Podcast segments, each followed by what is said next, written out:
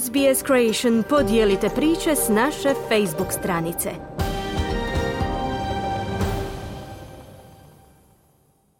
Nastavljamo sportskim vijestima. Konačno dobar nastup Osijeka i to u susretu s najjačim klubom lige Dinamom. Najzanimljivija utakmica 24. kola HNL-a je ipak ona u Splitu gdje je lokomotiva iznenadila Hajduk koji se tek malo digao nakon pobjede u kup utakmici u Osijeku. Rijeka je dobila Istru koja je završila utakmicu s dva crvena kartona. Javlja Željko Kovačević. U posljednjem susretu 24. kola Supersport HNL-a Dinamo i Osijek na stadionu Maksimir odigrali su 1-1. Gosti su poveli u 55. minuti golom Ramona Mijereza, izjednačio Bruno Petković 7 minuta kasnije. Dinamo je s tim rezultatom povećao prednost na ljestvici na 12 bodova više od Hajduka, dok je Osijek pod vodstvom novog trenera Borimira Perkovića osvojio važan bod. Ranije dan nakon kupu utakmice s Hajdukom koji je Osijek izgubio smijenjen nasljednik Nenada Bjelice koji je na klupi Osijeka bio samo šest mjeseci Rene Pomps. Dva je puta Dinamovom Dariju Špikiću poništen gol nakon dosuđenih zaleđa, a Špikić je mogao biti asistent da Martin Baturina iz izgledne situacije nije promašio gol. Prvu priliku u nastavku gosti su pretvorili u vodstvo, Vedran Jugović ubacio iz kornera, lopta se odbila do Mile Škorića koji je vraćana gotovo 16 metara za Ramona Mjereza, Argentinac je lijepo nogom naciljao sam kut i lopta je uz vratnicu završila u mreži. Dinamo je izjednačio u 62. minutima istorio Brune Petkovića koji je pogodio iz slobodnog udarca, poslavši loptu ispod Osjećana koji su skočili u živom zidu. Nakon toga redaju se prigode za Dinamo, a Modrima je prvo dosuđen pa poništen kazneni udarac i Osječkom Argentincu u konačnici poništen gol zbog minimalnog zaleđa. Zadovoljan je bio Borimir Perković, nekadašnji igrač Osijeka i trener Šibenika, Varaždina i Intera i Zaprešića. Zanimljivo, rezultat zanimljiv. Bilo je šansi s jedne i s druge strane, više strane Dinama. Jako je važno, to je postrek Lijepo je doći ovdje u Maksim da utakmicu i vraćati se kući ovaj neporažen. Ante Čačić smiren kao i uvijek. Mi ovaj bot se piše i ovaj bot nas odi bliže naslovu. Mene veseli naša prezentacija. Naravno da nisam zadovoljan sa realizacijom, ali kad se toliko prilika stvori, na kraju se ne postigne gol, onda se može u nogometu i dogoditi da ostaneš i bez ovog boda.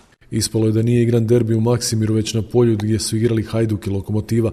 Lokomotiva je pred 13,5 tisuće gledatelja u Splitu bila bolja od Hajduka za gol, a palo ih je čak sedam.